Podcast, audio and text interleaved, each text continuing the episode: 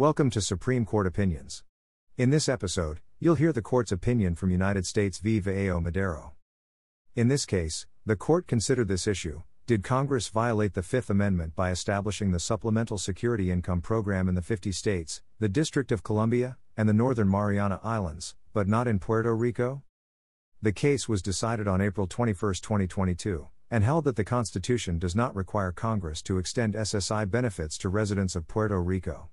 Justice Kavanaugh delivered the opinion of the court, in which Justices Roberts, Thomas, Breyer, Alito, Kagan, Gorsuch, and Barrett joined. Justices Thomas and Gorsuch filed concurring opinions. Justice Sotomayor filed a dissenting opinion. The opinion is presented here in its entirety, but with citations omitted. If you appreciate this episode, Please subscribe. Thank you. Justice Kavanaugh delivered the opinion of the court. The United States includes five territories American Samoa, Guam, the Northern Mariana Islands, the U.S. Virgin Islands, and Puerto Rico. This case involves Puerto Rico, which became a U.S. territory in 1898 in the wake of the Spanish American War. For various historical and policy reasons, including local autonomy, Congress has not required residents of Puerto Rico to pay most federal income, gift, estate, and excise taxes. Congress has likewise not extended certain federal benefits programs to residents of Puerto Rico. The question presented is whether the equal protection component of the Fifth Amendment's Due Process Clause requires Congress to make supplemental security income benefits available to residents of Puerto Rico to the same extent that Congress makes those benefits available to residents of the states. In light of the text of the Constitution, long standing historical practice, and this court's precedents? The answer is no. The Territory Clause of the Constitution states that Congress may make all needful rules and regulations respecting the territory, belonging to the United States. The text of the clause affords Congress broad authority to legislate with respect to the U.S. territories.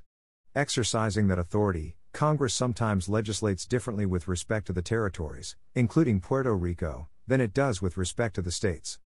That long standing congressional practice reflects both national and local considerations.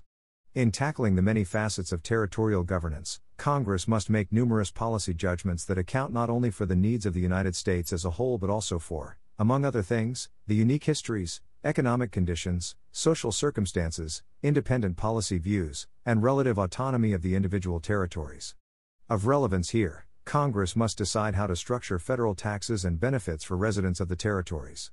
In doing so, Congress has long maintained federal tax and benefits programs for residents of Puerto Rico and the other territories that differ in some respects from the federal tax and benefits programs for residents of the 50 states. On the tax side, for example, residents of Puerto Rico are typically exempt from most federal income, gift, estate, and excise taxes. At the same time, residents of Puerto Rico generally pay Social Security, Medicare, and unemployment taxes. On the benefits side, residents of Puerto Rico are eligible for Social Security and Medicare. Residents of Puerto Rico are also eligible for federal unemployment benefits.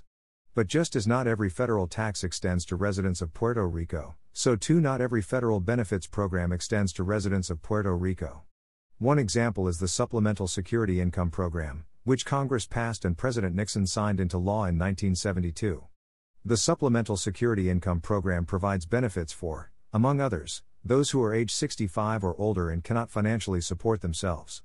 To be eligible for supplemental security income, an individual must be a resident of the United States, 42 U.S.C. Section 1382C, which the statute defines as the 50 states and the District of Columbia. A later statute included residents of the Northern Mariana Islands in the program. But residents of Puerto Rico are not eligible for supplemental security income. Instead, the federal government provides supplemental income assistance to covered residents of Puerto Rico through a different benefits program, one that is funded in part by the federal government and in part by Puerto Rico. The dispute in this case concerns a claim for supplemental security income benefits by a resident of Puerto Rico named Jose Luis Vaello Madero.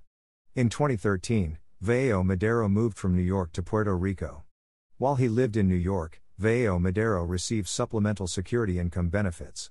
After moving to Puerto Rico, Vaello Madero no longer was eligible for supplemental security income benefits. Yet for several years, the U.S. government remained unaware of Vaello Madero's new residence and continued to pay him benefits. The overpayment totaled more than $28,000. Seeking to recover those errant payments, the U.S. government sued Vaello Madero for restitution. In response, Vaello Madero invoked the U.S. Constitution. Vaello Madero argued that Congress's exclusion of residents of Puerto Rico from the Supplemental Security Income Program violated the equal protection component of the Fifth Amendment's Due Process Clause. Vaello Madero's constitutional argument prevailed in the District Court and the Court of Appeals, and we granted certiorari. We respectfully disagree with those courts. In our view, this court's precedents, in addition to the constitutional text and historical practice discussed above, establish that Congress may distinguish the territories from the states in tax and benefits programs such as supplemental security income, so long as Congress has a rational basis for doing so. In Califano v. Torres, the court addressed whether Congress's decision not to extend supplemental security income to Puerto Rico violated the constitutional right to interstate travel. Applying the deferential rational basis test, the court upheld Congress's decision. The court explained that Congress had exempted residents of Puerto Rico from federal taxes. And the court concluded that Congress could likewise treat residents of Puerto Rico differently from residents of the states in the Supplemental Security Income Benefits Program. A few years later, in Harris v. Rosario, the court again ruled that Congress's differential treatment of Puerto Rico in a federal benefits program did not violate the Constitution, this time, the equal protection component of the Fifth Amendment's Due Process Clause. The court stated that the Territory Clause permits Congress to treat Puerto Rico differently from states so long as there is a rational basis for its actions. Citing the prior decision in Torres, the court noted that Congress's tax laws treated residents of Puerto Rico differently from residents of the states. And the court concluded that Congress could do the same for that benefits program. Those two precedents dictate the result here. The deferential rational basis test applies. And Puerto Rico's tax status, in particular, the fact that residents of Puerto Rico are typically exempt from most federal income, gift, estate, and excise taxes, supplies a rational basis for likewise distinguishing residents of Puerto Rico from residents of the states for purposes of the Supplemental Security Income Benefits Program. In devising tax and benefits programs, it is reasonable for Congress to take account of the general balance of benefits to and burdens on the residents of Puerto Rico. In doing so, Congress need not conduct a dollar to dollar comparison of how its tax and benefits programs apply in the states as compared to the territories, either at the individual or collective level. Congress need only have a rational basis for its tax and benefits programs. Congress has satisfied that requirement here. Moreover, Vaello Madero's position would usher in potentially far reaching consequences. For one, Congress would presumably need to extend not just supplemental security income but also many other federal benefits programs to residents of the territories in the same way that those programs cover residents of the states. And if this court were to require identical treatment on the benefits side, residents of the states could presumably insist that federal taxes be imposed on residents of Puerto Rico and other territories in the same way that those taxes are imposed on residents of the states. Doing that, however, would inflict significant new financial burdens on residents of Puerto Rico, with serious implications for the Puerto Rican people and the Puerto Rican economy. The Constitution does not require that extreme outcome. The Constitution affords Congress substantial discretion over how to structure federal tax and benefits programs for residents of the territories. Exercising that discretion, Congress may extend supplemental security income benefits to residents of Puerto Rico. Indeed, the Solicitor General has informed the court that the President supports such legislation as a matter of policy. But the limited question before this court is whether, under the Constitution, Congress must extend supplemental security income to residents of Puerto Rico to the same extent as to residents of the states. The answer is no. We therefore reverse the judgment of the U.S. Court of Appeals for the First Circuit. It is so ordered. Justice Gorsuch, concurring. A century ago in the insular cases, this court held that the federal government could rule Puerto Rico and other territories largely without regard to the Constitution. It is past time to acknowledge the gravity of this error and admit what we know to be true. The insular cases have no foundation in the Constitution and rest instead on racial stereotypes. They deserve no place in our law. The insular cases were the product of what John Hay called a splendid little war. Ostensibly waged to liberate Cuba and avenge the sinking of the Maine, the Spanish American War proved a boon for the country's burgeoning colonial ambitions. The aging Spanish Empire was in no position to defend its island possessions, and several fell to American forces in quick succession. Under the ensuing peace treaty signed in 1898, the United States took possession of Puerto Rico, Guam, and the Philippines. But these acquisitions, hard on the heels of the annexation of Hawaii, soon ignited a fierce debate. Some argued that our republican traditions prevented the United States from governing distant possessions as subservient colonies without regard to the Constitution. Others sought to devise new theories by which Congress could permanently rule the country's new acquisitions as a European power might, unrestrained by domestic law. Leading members of the Legal Academy provided influential support for those in the second camp. Their work culminated in a series of articles in the Harvard Law Review in 1899. Christopher Langdell argued that the Bill of Rights was so peculiarly English that an immediate and compulsory application of those rights to ancient and thickly settled Spanish colonies would furnish proof of our unfitness to govern dependencies, or deal with alien races. James Bradley Thayer contended that there is no lack of power in our nation, to govern these islands as colonies, substantially as England might govern them. Abbott Lawrence Lowell submitted that, apart from treaty or legislation, possessions acquired by conquest or cession do not become a part of the United States, and constitutional limitations do not apply. Such rules, he said, are inapplicable except among a people whose social and political evolution has been consonant with our own. The debate over American colonialism made its first appearance in this court in the form of a tax dispute in Downes v. Bidwell. Pursuant to the Foraker Act, Congress erected a civil government in Puerto Rico and imposed a tax on goods exported to, or imported from, the new territory.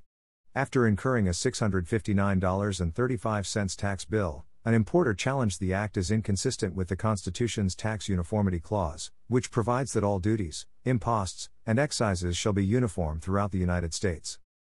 To answer the question whether the act complied with the Constitution, the court resolved that it first had to decide whether the Constitution applied at all in Puerto Rico. Ultimately, a fractured set of opinions emerged. Employing arguments similar to those advanced by Professors Langdell and Thayer, Justice Brown saw things in the starkest terms. Applying the Constitution made sense in contiguous territories inhabited only by people of the same race, or by scattered bodies of native Indians. But it would not do for islands inhabited by alien races, differing from us in religion, customs, laws, methods of taxation, and modes of thought. There, Justice Brown contended, the administration of government and justice, according to Anglo Saxon principles, may for a time be impossible. In his view, the Constitution should reach Puerto Rico only if and when Congress so directed. Justice White offered a different theory that drew on Professor Lowell's thinking. To Justice White, the Constitution's application depended on the situation of the territory and its relations to the United States.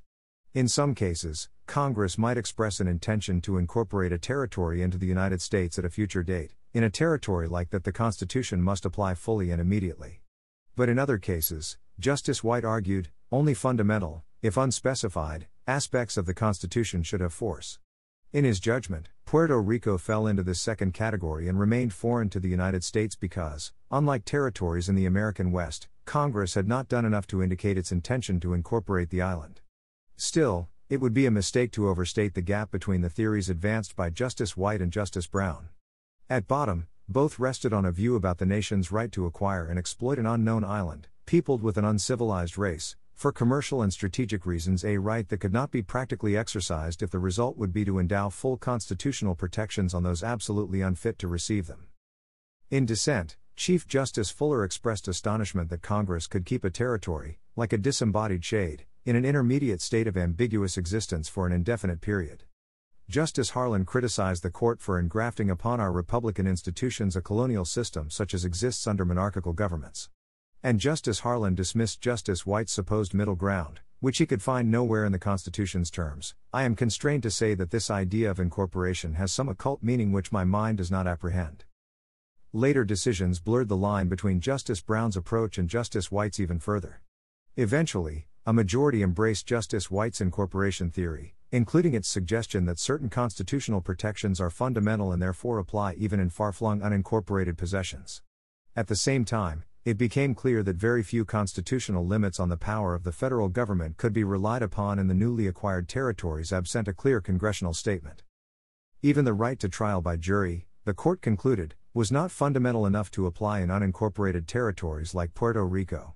It did not matter to the court that, by the time it reached the question, Congress had already granted Puerto Ricans U.S. citizenship. In the court's estimation, the locality was determinative of the application of the Constitution, not the status of the people who live in it. And, on the court's account, Puerto Rico's localities included compact and ancient communities that had not yet developed the impartial attitude or conscious duty of participation required of citizens by the Anglo Saxon jury trial. The flaws in the insular cases are as fundamental as they are shameful. Nothing in the Constitution speaks of incorporated and unincorporated territories. Nothing in it extends to the latter only certain supposedly fundamental constitutional guarantees. Nothing in it authorizes judges to engage in the sordid business of segregating territories and the people who live in them on the basis of race, ethnicity, or religion. The insular cases can claim support in academic work of the period, ugly racial stereotypes, and the theories of social Darwinists. But they have no home in our Constitution or its original understanding. In this country, the federal government derives its powers directly from the sovereign people, McCulloch v. Maryland, and is empowered to act only in accord with the terms of the written constitution the people have approved, Marbury v. Madison. Empires and duchies in Europe may have subscribed to the doctrine that the people were made for kings, not kings for the people. Monarchical and despotic governments may possess the power to act unrestrained by written constitutions. But our nation's government has no existence except by virtue of the Constitution, and it may not ignore that charter in the territories any more than it may in the states. The insular case's departure from the Constitution's original meaning has never been much of a secret. Even commentators at the time understood that the notion of territorial incorporation was a thoroughly modern invention. The insular cases deviated, too, from this court's prior and long standing understanding of the Constitution. In 1898, the very same year as the Spanish American War, a lopsided majority of this court judged it beyond question that the Constitution's jury trial guarantees reached the territories of the United States. Nearly 80 years before that, the court held that the Constitution's tax uniformity clause constrained legislation governing the District of Columbia. In between, this court reached similar conclusions in case after case. With the passage of time, this court has come to admit discomfort with the insular cases. But instead of confronting their errors directly, this court has devised a workaround. Employing the specious logic of the insular cases, the court has proceeded to declare fundamental and thus applicable even to unincorporated territories, more and more of the Constitution's guarantees. That solution is no solution. It leaves the insular cases on the books. Lower courts continue to feel constrained to apply their terms. And the fictions of the insular cases on which this workaround depends are just that. What provision of the Constitution could any judge rightly declare less than fundamental?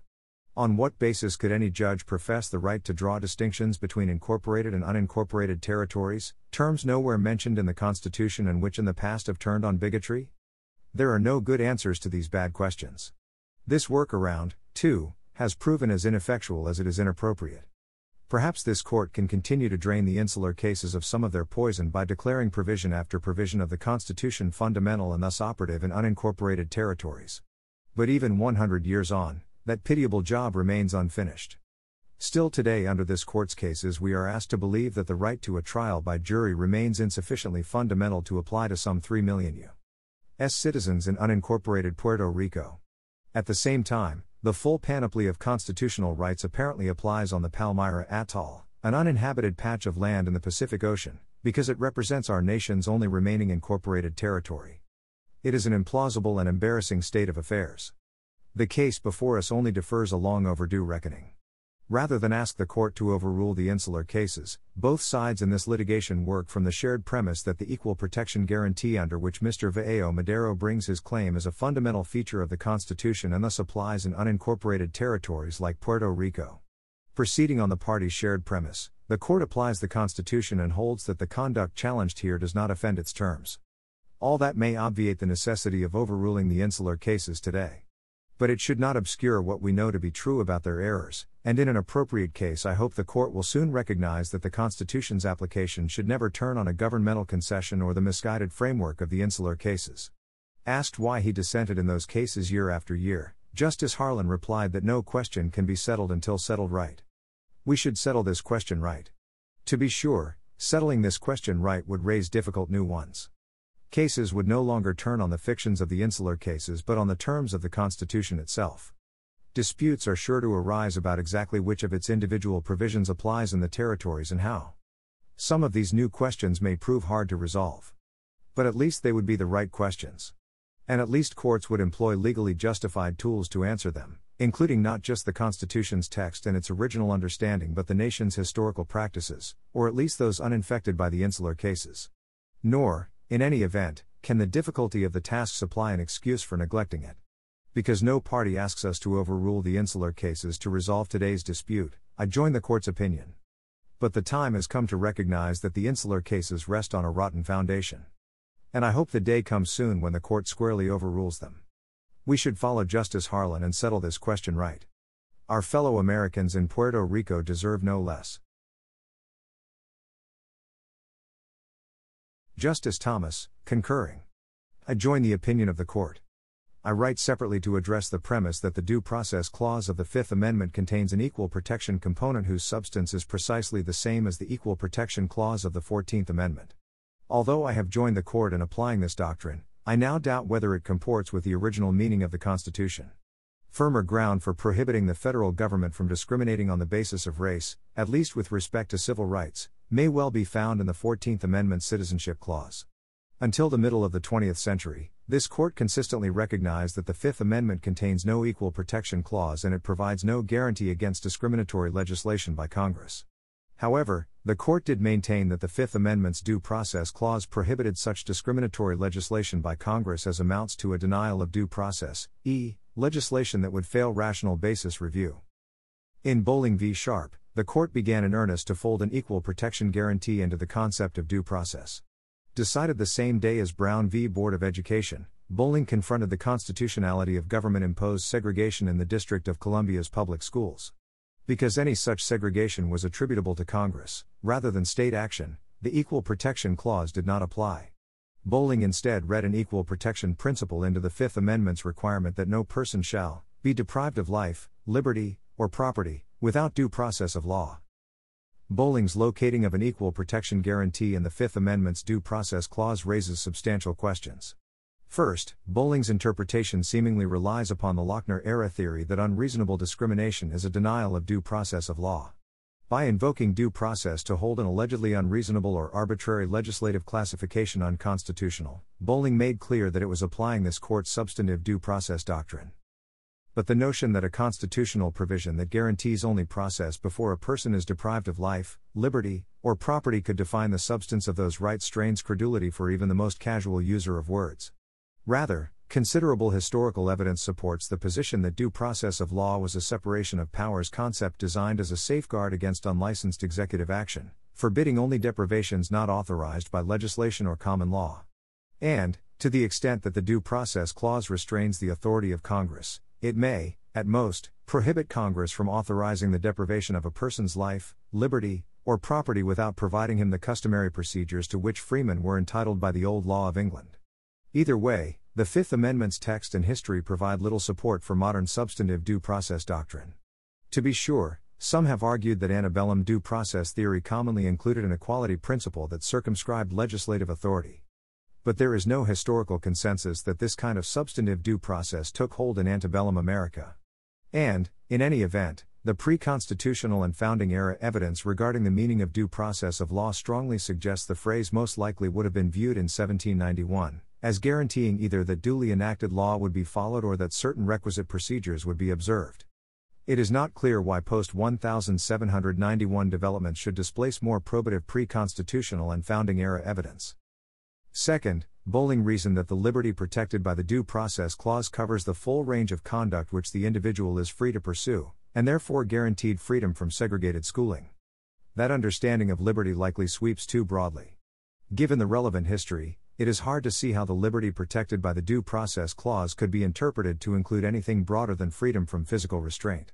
And even if liberty encompasses more than that, in the American legal tradition, Liberty has long been understood as individual freedom from governmental action, not as a right to a particular government entitlement. Consequently, if liberty in the Due Process Clause does not include any rights to public benefits, it is unclear how that provision can constrain the regulation of access to those benefits. Third, although the Bolling Court claimed that its decision did not imply that due process and equal protection are always interchangeable phrases, its logic led this court to later erase any distinction between them. We now maintain that the equal protection obligations imposed by the Fifth and the Fourteenth Amendments are indistinguishable. But if due process of law fully subsumed the guarantee of equal protection, it is unclear why Section 1 of the Fourteenth Amendment would redundantly state both requirements in consecutive clauses. Fourth, Bolling asserted that because the Constitution prohibits states from racially segregating public schools, it would be unthinkable that the same Constitution would impose a lesser duty on the federal government. For one, such moral judgments lie beyond the commission of the federal courts. For another, the assertion is debatable at best. The Constitution contains many limitations that apply only to the states, or only to the federal government, and this court is not free to disregard those aspects of the constitutional design. Likewise, the enactors of the 14th Amendment might have reasonably believed that an equal protection provision was not needed against the federal government because it had shown itself to be a much better protector of the rights of minorities than had the states. In sum, the text and history of the Fifth Amendment's Due Process Clause provide limited support for reading into that provision an equal protection guarantee. Even if the Due Process Clause has no equal protection component, the Constitution may still prohibit the federal government from discriminating on the basis of race, at least with respect to civil rights. While my conclusions remain tentative, I think that the textual source of that obligation may reside in the 14th Amendment's Citizenship Clause. That clause provides all persons born or naturalized in the United States and subject to the jurisdiction thereof are citizens of the United States and of the state wherein they reside. As I sketch out briefly below, Considerable historical evidence suggests that the Citizenship Clause was adopted against a long standing political and legal tradition that closely associated the status of citizenship with the entitlement to legal equality. Thus, the Citizenship Clause could provide a firmer foundation for Bolling's result than the Fifth Amendment's Due Process Clause. In the years before the Fourteenth Amendment's adoption, jurists and legislators often connected citizenship with equality. Namely, the absence or presence of one entailed the absence or presence of the other. By the late 1850s, the connection was well established. For example, even Chief Justice Taney and Dred Scott v. Sandford demonstrated this connection when discussing why, erroneously in my view, free blacks were not intended to be included, under the word citizens in the Constitution, and therefore could claim none of the rights and privileges which that instrument provides for and secures to citizens of the United States. According to Taney, Free blacks were at the founding considered as a subordinate and inferior class of beings who had been subjugated by the dominant race, and, whether emancipated or not, yet remained subject to their authority, and had no rights or privileges but such as those who held power in the government might choose to grant them. He reached that conclusion after surveying discriminatory state laws and finding it hardly consistent with the respect due to these states, to suppose that they regarded at that time, as fellow citizens and members of the sovereignty, a class of beings whom they had thus stigmatized, and upon whom they had impressed such deep and enduring marks of inferiority and degradation. Under the Comity Clause of Article 4, moreover, states could not place citizens of the United States in an inferior grade. Because it was long assumed that blacks could be placed in such an inferior grade, how then could they be citizens? For Taney, then, States' long-standing and widespread practice of denying free blacks equal civil rights conclusively showed that blacks were not citizens entitled to various constitutional protections, such as the right to sue in federal court. Senator Stephen Douglas, defending Dred Scott a few months later in Springfield, Illinois, expressed the converse of Taney's reasoning. He asked his audience, What is the object of making Dred Scott a citizen? And answered, Of course, to give him the rights, privileges, and immunities of a citizen, it being the great fundamental law in our government that under the law, citizens are equal in their rights and privileges. Thus, Douglas recognized that the bestowal of citizenship ineluctably entailed equal civil rights. Abolitionists agreed, but, unlike Taney and Douglas, reasoned that all persons, black or white, born in the United States were citizens and therefore entitled to equal civil rights. After the Civil War, the nation again confronted the citizenship status of black Americans. Though they were no longer slaves in light of the 13th Amendment, the question remained whether, by virtue of their freedom from bondage, these native born men and women were citizens. Consistent with Taney's view in Dred Scott, Southern governments rejected that free blacks were citizens and consequently enacted black codes that restricted freed slaves' rights to make and enforce private contracts, to own and convey real and personal property, to hold certain jobs, to seek relief in court, and to participate in common life as ordinary citizens. In response, Congress enacted the Civil Rights Act of 1866 to both repudiate Dred Scott and eradicate the Black Codes. The 1866 Act contained a citizenship clause similar to the 14th Amendment's all persons born in the United States and not subject to any foreign power, excluding Indians not taxed, are hereby declared to be citizens of the United States. The provision immediately succeeding that citizenship guarantee clarified that such citizens, of every race and color, were entitled to the same right, in every state and territory in the United States, to make and enforce contracts, to sue, be parties, and give evidence, to inherit, purchase, lease, sell, hold, and convey real and personal property, and to full and equal benefit of all laws and proceedings for the security of person and property, as is enjoyed by white citizens, and shall be subject to like punishment, pains, and penalties, and to none other. Fleshing out the implications of the Citizenship Declaration, this clause suggests that the right to be free of racial discrimination with respect to the enjoyment of certain rights is a constituent part of citizenship. Moreover, as Congress debated the 1866 Act, the view that the status of citizenship conferred upon its recipients at least some minimal level of equality rights was widely shared among both supporters and opponents. For instance, Representative Samuel Shellabarger argued that the right of all citizens to be secured in the enjoyment of whatever privileges their citizenship does confer upon them is in its very nature equal. Representative Henry Jarvis Raymond, meanwhile, wanted Congress to declare that free blacks were citizens, and thus secure to them whatever rights, immunities, privileges, and powers belong as of right to all citizens of the United States. And after President Johnson's veto, Representative William Lawrence, the 1866 Act's principal House sponsor, maintained that the very nature of citizenship guaranteed an equality of civil rights. The 1866 Act's reversal of Dred Scott raised questions whether Congress had such authority under the existing Constitution. Once incorporated into the 14th Amendment, the Citizenship Clause forever closed the door on Dred Scott and constitutionalized the Civil Rights Act of 1866. When Senator Jacob Howard moved to add the Citizenship Clause, he and others characterized the clause as largely declaratory of existing law, including the 1866 Act. Then, as Congress considered the Citizenship Clause, Republicans reiterated the same equal citizenship principle that featured in the debates over the 1866 Act. Senator John Conness, for instance, remarked that the 1866 Act guaranteed that all born in the United States be regarded and treated as citizens of the United States, entitled to equal civil rights with other citizens of the United States. And during the ratification debates, Republicans continued to publicly advocate that citizenship and equal civil rights were concomitant.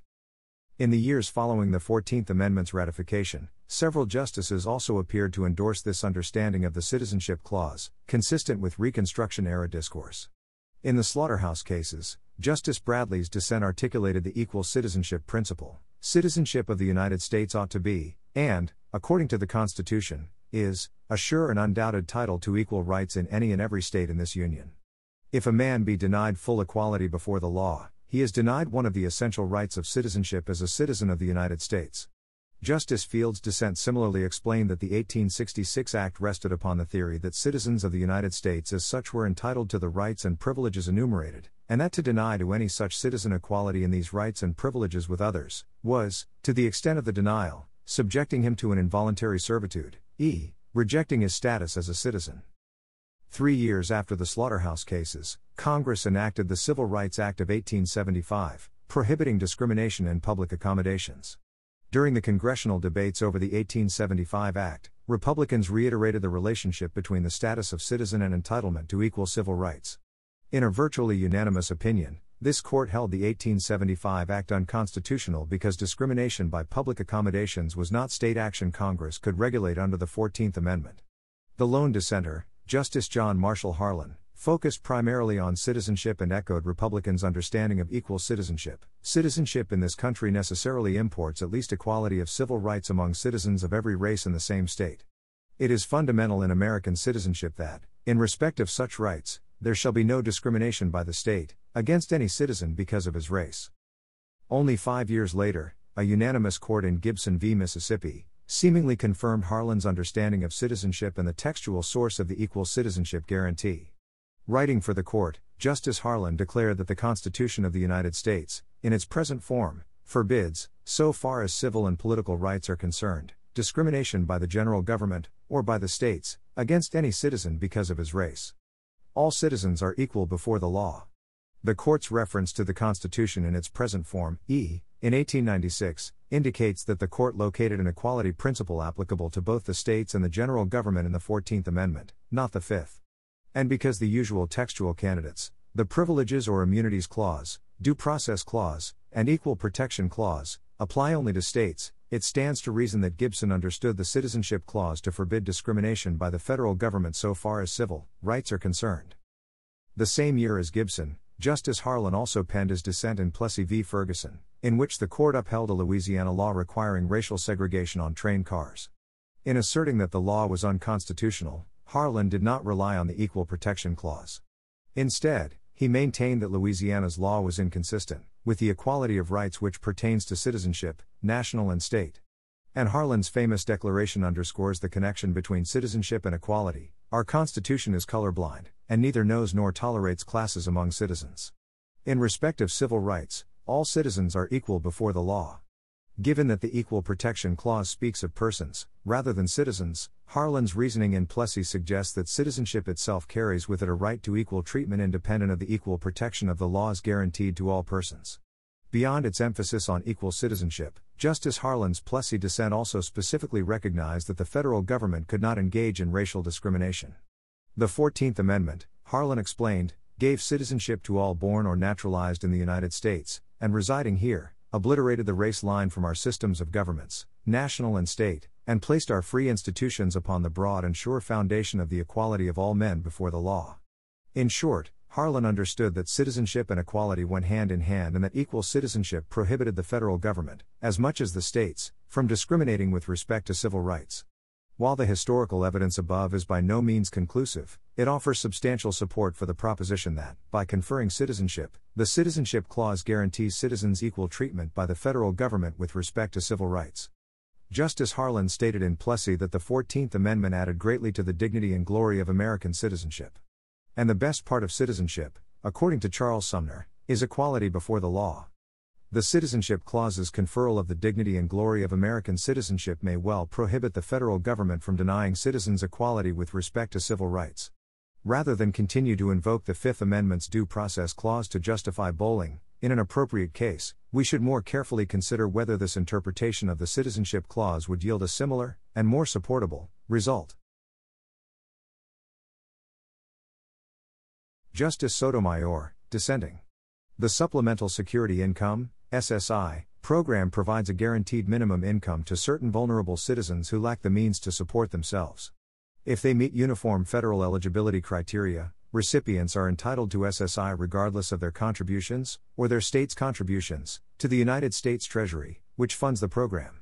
Despite these broad eligibility criteria, today the court holds that Congress' decision to exclude citizen residents of Puerto Rico from this important safety net program is consistent with the Fifth Amendment's equal protection guarantee.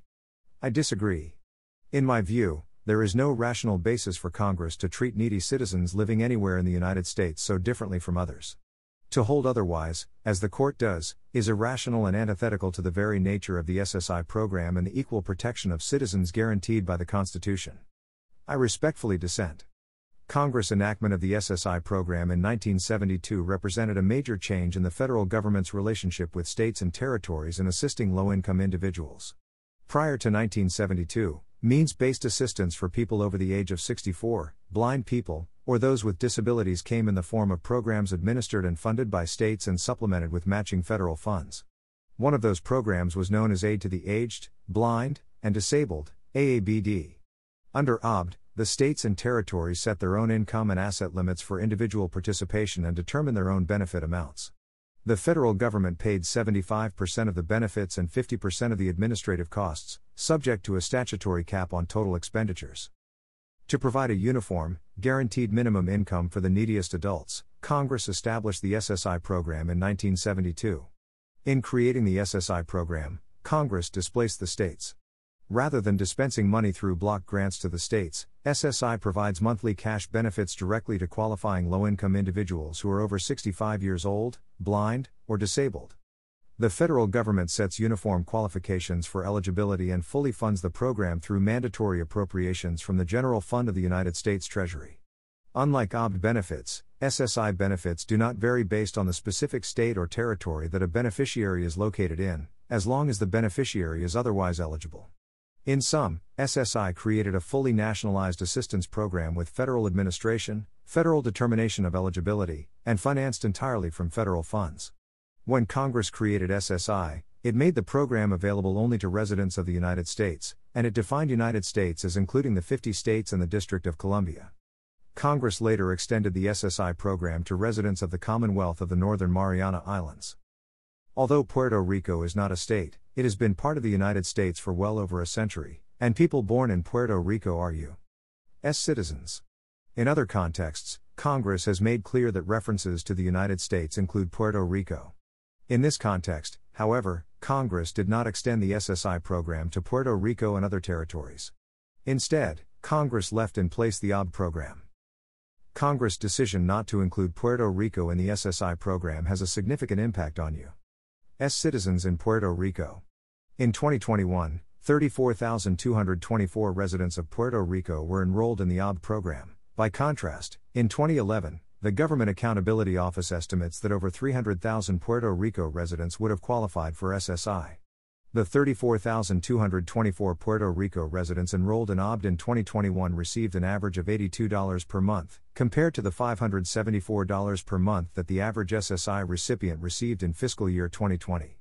In other words, significantly fewer Puerto Rico residents are eligible for AABD than would be eligible for SSI, and the benefits they receive under AABD are hardly comparable to those they would likely receive under SSI. Jose Luis Vaello Madero is a U.S. citizen who was born in Puerto Rico in 1954. In 1985, he moved to New York, and in 2012, while still living in New York, he began receiving SSI after suffering from a serious illness. Approximately one year later, Vaello Madero moved back to Puerto Rico. Vaello Madero continued to receive monthly SSI payments of between $733 and $808 via direct deposit after he returned to Puerto Rico. In June 2016, Vaello Madero, approaching his 62D birthday, went to a Social Security Administration office in Puerto Rico to apply for Title II Social Security benefits. As a result, the Social Security Administration learned that Vaello Madero had moved from New York to Puerto Rico, and within two months, the administration reduced his SSI benefits to $0, retroactively effective to August 2013. By letter, the administration notified Vaello Madero that he was outside of the United States while he was living in Puerto Rico. In 2017, the United States filed suit against Vaello Madero to recover the $28,081, plus interest, costs, and attorney's fees, that it calculated Vaello Madero had illegally cashed while he resided in Puerto Rico. As an affirmative defense to the suit, Vaello Madero claimed that excluding U.S. citizens who reside in Puerto Rico from the SSI program violated the Equal Protection Guarantee of the Fifth Amendment. 3 The United States District Court for the District of Puerto Rico agreed, granting summary judgment to Vaello Madero. The Court of Appeals unanimously affirmed. The court agreed that rational basis review applied to Vaello Madero's equal protection claim. It found no rational basis to exclude individuals who meet all the eligibility criteria for SSI except for their residency in Puerto Rico. The court rejected the United States' argument that the tax status of Puerto Rico provided a rational basis for the challenged classification, explaining that SSI recipients are, by definition, low income individuals who cannot afford to pay taxes. The Court of Appeals also observed that SSI is a national program that is operated and administered uniformly, without regard to state of residence.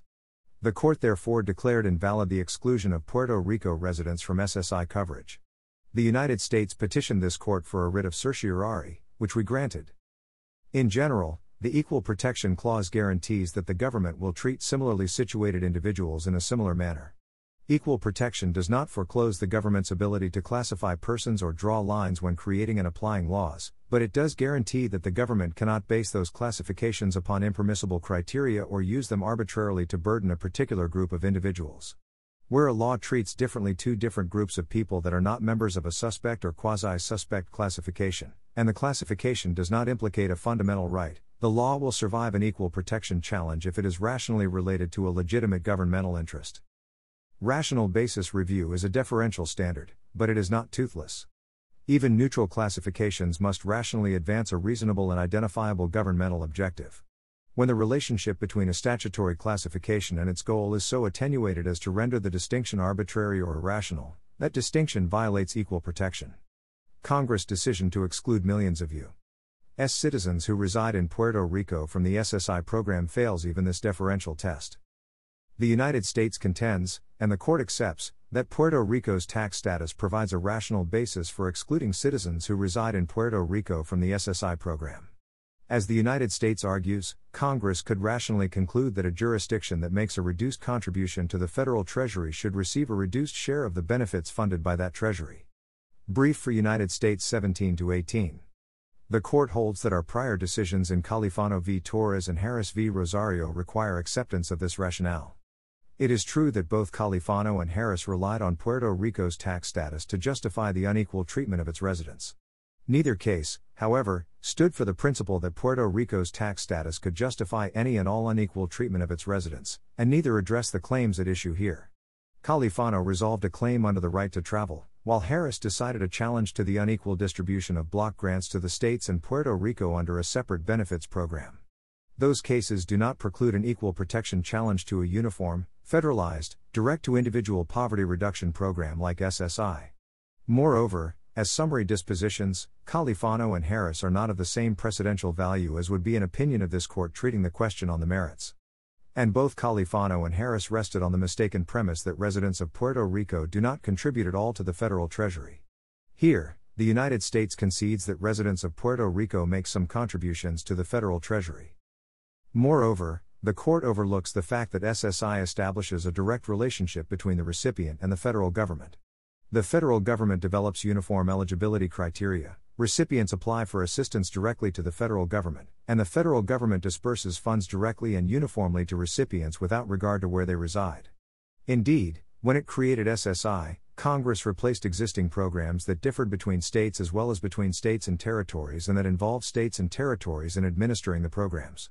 Under the current system, the jurisdiction in which an SSI recipient resides has no bearing at all on the purposes or requirements of the SSI program. For this reason alone, it is irrational to tie an individual's entitlement to SSI to that individual's place of residency. While it is true that residents of Puerto Rico typically are exempt from paying some federal taxes, that distinction does not create a rational basis to distinguish between them and other SSI recipients. By definition, SSI recipients pay few if any taxes at all, as the First Circuit correctly recognized below. By its very terms, only low income individuals lacking in monetary resources are eligible for SSI. In fact, to qualify for SSI, recipients must have an income well below the standard deduction for single tax filers. It is antithetical to the entire premise of the program to hold that Congress can exclude citizens who can scarcely afford to pay any taxes at all on the basis that they do not pay enough taxes. In some cases, it might be reasonable for Congress to take account of the general balance of benefits to and burdens on citizens when deciding eligibility for benefits. That is not a rational basis for this classification, however, because SSI is a means tested program of last resort for the poorest Americans who lack the means even to pay taxes. Residents of Puerto Rico who would be eligible for SSI are like SSI recipients in every material respect, they are needy U.S. citizens living in the United States. The court cautions that holding this classification unconstitutional would usher in potentially far reaching consequences, such as requiring the extension of other federal programs to citizens who reside in all territories. It bears noting that tax status did not preclude Congress' extension of SSI to the Northern Mariana Islands, undermining that justification as a rational basis to distinguish Puerto Rico from the states. In any event, the court identifies no federal program other than SSI that operates in such a uniform, nationalized, and direct manner. For instance, the Supplemental Nutrition Assistance Program is administered by local governments. That distinction alone may justify differential treatment by jurisdiction of residence. In fact, it is the court's holding that might have dramatic repercussions. If Congress can exclude citizens from safety net programs on the ground that they reside in jurisdictions that do not pay sufficient taxes, Congress could exclude needy residents of Vermont, Wyoming, South Dakota, North Dakota, Montana, and Alaska from benefits programs on the basis that residents of those states pay less into the federal treasury than residents of other states. Congress has never enacted a uniform, nationalized direct assistance program, and then excluded entire states on the basis that the tax paying residents of that state do not pay sufficient federal taxes. The court's holding today suggests that doing so would be constitutional and not a violation of the Constitution's promise of equal protection of citizens. SSI is designed to support the neediest citizens. As a program of last resort, it is aimed at preventing the most severe poverty. In view of that core purpose, denying benefits to hundreds of thousands of eligible Puerto Rico residents because they do not pay enough in taxes is utterly irrational. Congress' decision to deny to the U.S. citizens of Puerto Rico a social safety net that it provides to almost all other U.S. citizens is especially cruel given those citizens' dire need for aid. Puerto Rico has a disproportionately large population of seniors and people with disabilities. The Census Bureau estimated that in 2019, 43.5% of residents of Puerto Rican residents lived below the poverty line, more than triple the national percentage of 12.3%. Equal treatment of citizens should not be left to the vagaries of the political process. Because residents of Puerto Rico do not have voting representation in Congress, they cannot rely on their elected representatives to remedy the punishing disparities suffered by citizen residents of Puerto Rico under Congress unequal treatment. The Constitution permits Congress to make all needful rules and regulations respecting the territories. That constitutional command does not permit Congress to ignore the equally weighty constitutional command that it treat United States citizens equally. I respectfully dissent. Thanks for listening.